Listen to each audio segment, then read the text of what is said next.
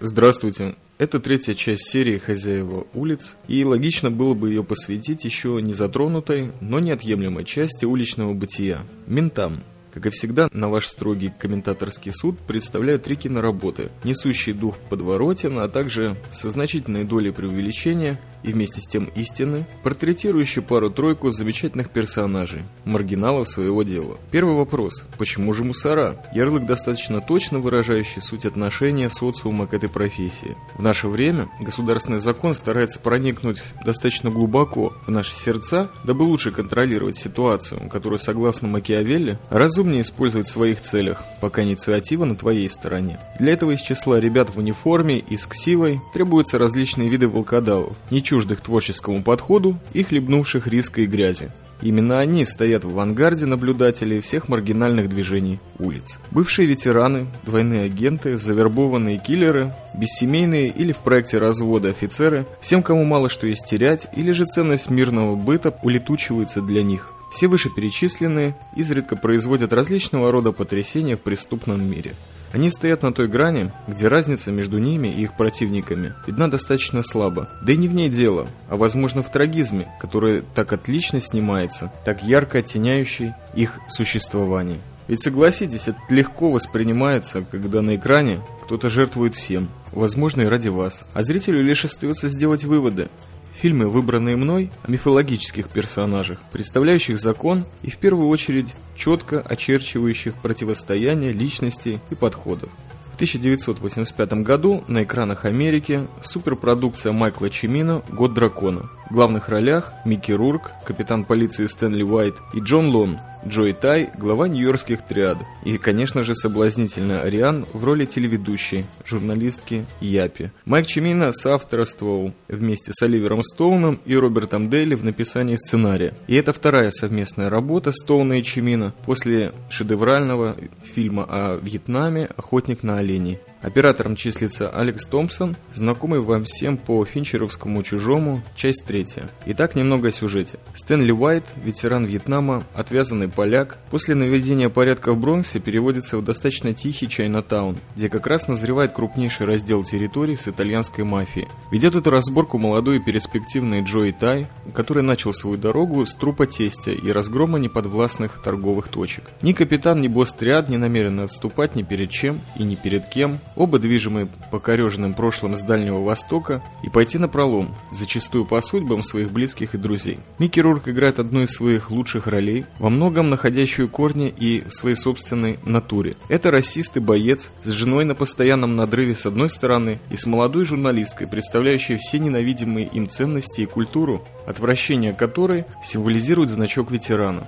Рорк в роли капитана использует максимум человеческого и подручного материала, чтобы сказать, кто главный в его районе и участке, стволом, кулаком и всей своей командой соратников, тщетно пытающихся доказать ему, что жизнь стоит того, чтобы жить. Он стремится подавить хитрого и высокомерного Тая, которого все эти средства довольно слабо пробивают. Оба в прошлом солдаты, пытающиеся доказать, что их методы канают на гражданке, причем в самые сжатые временные сроки. Это конкретная мочилова, кровь, молодежные банды, притоны, раны в грудь и в живот, насилие над естеством человеческим, грязь улиц, даже китайские рестораны серы и узки, и в потенциале несут в себе следы будущего разгрома. Майкл Чимино показал с потрясающей бескомпромиссностью, а Стоун во многом выписал свои личные комплексы в этом фильме. Когда он вышел на экраны, то вызвал прежде всего шторм негодования со стороны американо-китайской диаспоры, демонстрации протеста, что, конечно же, лишь подстегнуло кассовый успех. Фильм откровенный и абсолютный антинуар, скорее гри, серый, показывающий, в каких сумеречных зонах приходится зачастую работать полиции в борьбе с хорошо организованной преступностью. И какова цена этих методов? Противостояния прошлому здесь нет, оно лишь точка сборки этих монстров, так блестяще сыгранными Рурком и Лоуном. Женщины в фильме являются знаменательными примерами и жертвами махрового шовинизма. Соратники – жертвами идеи фикс. Для Майкла Чимина «Год дракона» в своем роде лебединая песня, снятая им после пятилетнего отлучения съемки, после самого скандального провала в истории американского кинопроката, фильма «Врата рая» 1980 год. Уже сейчас окрещен самым недооцененным шедевром современности. Снимая его в чисто пекинповской манере с ужасающими перерасходами всех мысленных средств и человеческого фактора, Чимино добился таки своего. Но концерт United Artists впоследствии был продан фирме MGM, буквально стоя на грани банкротства. А Чимино был вынужден спустя три картины покинуть кинематограф вообще, так и не отправившись от удара. Весь его путь как режиссера и сценариста, без сомнения талантливейшего, был сопровожден отказами в съемках, сменой на посту режиссера, чего стоит только его задумка об эпопее индийского племени Сиу, задуманная быть снятой полностью на их языке, идею, столь удачно подхваченную впоследствии Кевином Костнером и Мелом Гибсоном. Она так и не увидела экран. Но подарив искусству кинематографа такие шедевры, как «Охотник на оленей», «Врата рая» и «Год дракона», Майкл Чимино может относительно спокойно заниматься написанием очень удачных новелл в Париже, где и проживает сейчас. Шансов на возвращение в кино практически нет. Следующий ментовской опус был тоже снят в Америке, и в отличие от «Года дракона», «Нуар» и своевременный темный триумф афроамериканских деятелей от синема. Фильм под прикрытием Deep Cover снят Биллом Дьюком в 1992 году и рассказывает о судьбе внедренного в наркокартель Калифорнии полицейского, весь его скорбный путь от уличного барыги до крупнейшего толкача Кокса в регионе. В главной роли неподражаемый Лоренс Фишборн, а для любителей заэкранных голосов он еще и читает текст от имени автора. Оттенят его насквозь прогнивший адвокат, левак, япи и человек-муха Джефф Голдблюм. К слову, это последний фильм, где Фишборн фигурирует как Ларри. Далее Лоренс Фишборн. И это отмечает его новый виток актерского мастерства и карьеры, а также впервые на экране происходит встреча с агентом Смитом, куратора Фишборна по сюжету фильма. Сюжет стартует со сцены убийства отца-наркомана на глазах маленького главного героя Рассела Стивенса в рождественскую ночь, сжимающего охапку окровавленных баксов.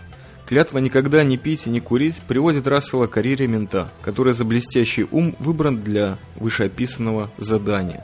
Противостояние прошлому и всей моральной сущности образцового полицейского выстроено конвой этого нуара. Он вынужден толкать товар, убивать конкурентов, двигаться по иерархии только вверх, жить среди корешей дилеров и общаться с жутчайшими латиносами, сотнями кило, поставляющими кокс в Калифорнию.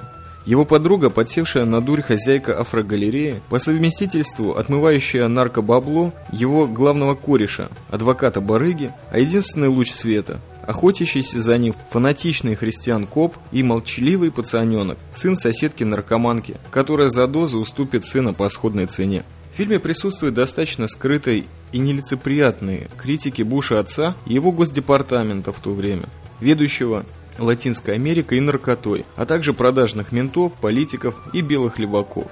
Билл известный широкой постсоветской публике скорее как актер и соратник Арнольда Шварценеггера в таких фильмах, как «Команда», «Хищник», а также «Джексон Мотор» и так далее, снимал под прикрытием после своего кровавого кинодебюта «Ярость в Гарлеме» и изрядно попустился в демонстрации кровищи после этого, но замечательный оператор, спец по малобюджетной съемке Боэн Базелли и джаз-рокер Мишель Коломбье, писавший музыку, вместе создали совершенно дикую атмосферу гетто и чернухи. Город, в отличие от Нью-Йорка в городе дракона, абсолютно обезличен. День как ослепляющие сумерки, а ночь как очко черного медведя в берлоге. И финальные титры гремят под бесспорный андеграундный рэп-хит, давший первую возможность услышать тогда еще юного после отсидки свежего Снупа Дога. Песня, спродюсированная также доктором Дре, Deep Cover – Фильм об обезличивании системы, о борьбе одиночки против гидры наркобеспредела и подстав начальства, против катастрофического прошлого и самоотвращения.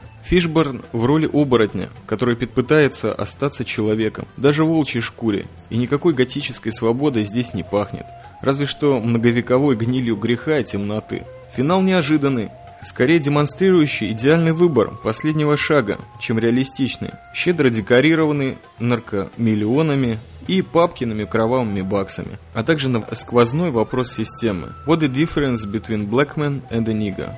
Итак, последняя ментовская сага на сегодня Made in France Довольно свежая, 2004 год, и название бьет по терпиле, как руки вверх. Набережная Орфевр, 36. Это здание полицейского департамента в Париже.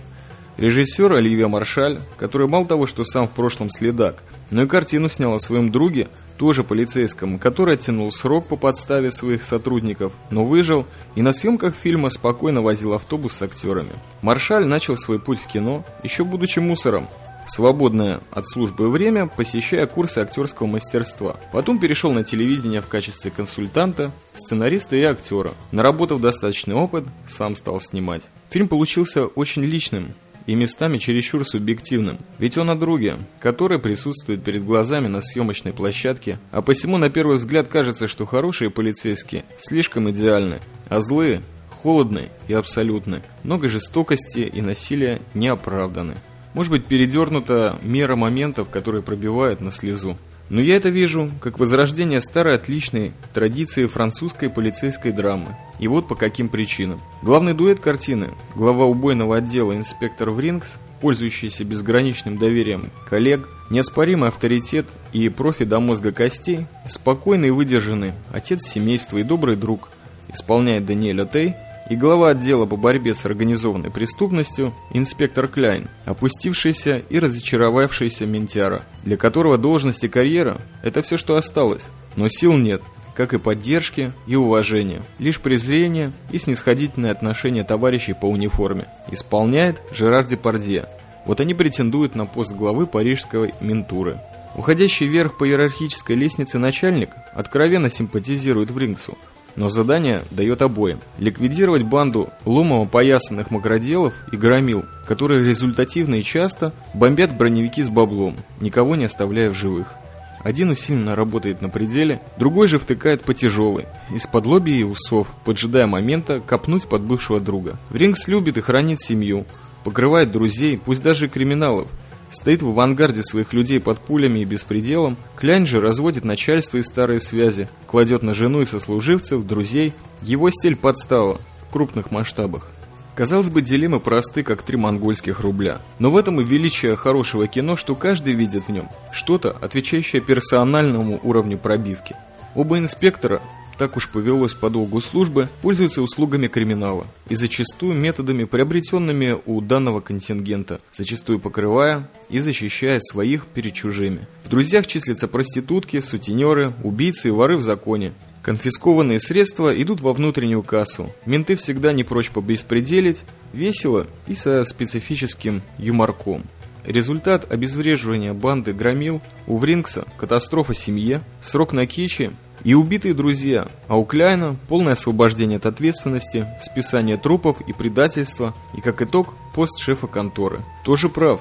Здравый и честный, но в результате профукавший жизнь из-за сомнительных принципов, или опустившийся, но расчетливый, досконально знающий и использующий систему. Врингс далеко не однозначен в своей правильности понятий, как и Кляйн, может выглядит мудрым волком, не делающих лишних движений. Набережная Орфевр 36, безусловно, неоднозначный фильм, со стильной атмосферой противостояния методов, миров и итогов, Сцены перестрелок и разборок сняты в современной, слегка отстраненной холодной манере, а персонажи мягко идеализируются, смешиваются понятия добра, правды, зла и закона. Сильно ощущается рука режиссера, знающего материал не по газетам, да и элементы трагедии возводят нас к классическим сюжетам. Потрясающий актерский состав, даже второго плана, а женщины в любой роли блистательные и прекрасные. Их колонну возглавляет Варелия Гулину, играющая Камилу в Рингс. Самого Оливье Маршаля можно разглядеть в роли матерого зэка Кристо, а в роли дочери Врингса реальная дочка Даниэля Отея Аврора. Второй план кадра также заслуживает отдельного упоминания. Это не туристический Париж, а промзоны, окраины, нычки и дешевые бары с мотелями наверху, камеры заключения, узкие помещения, мир действия полицейских псов, попросту говоря, улицы во всей их антипатической красоте. На первом плане люди, но фон со временем начинает давить. Это была набережная Орфевр, 2004 год. Напоследок скажу, что во всех трех фильмах нет хороших полицейских. Мало позитива, но тут французы все же исключение. Разобраться, кто прав, почти не представляется возможным. Ибо последствия такой работы не намекаются, а летят прямо в лицо зрителю, увеличенные и расцвеченные отталкивающими красками. Классное кино – это когда в процессе просмотра забываешь о монтаже и субъективных точках зрения авторов – когда картина расширена во все стороны, а действие не пропадает, не обрывается ни на минуту.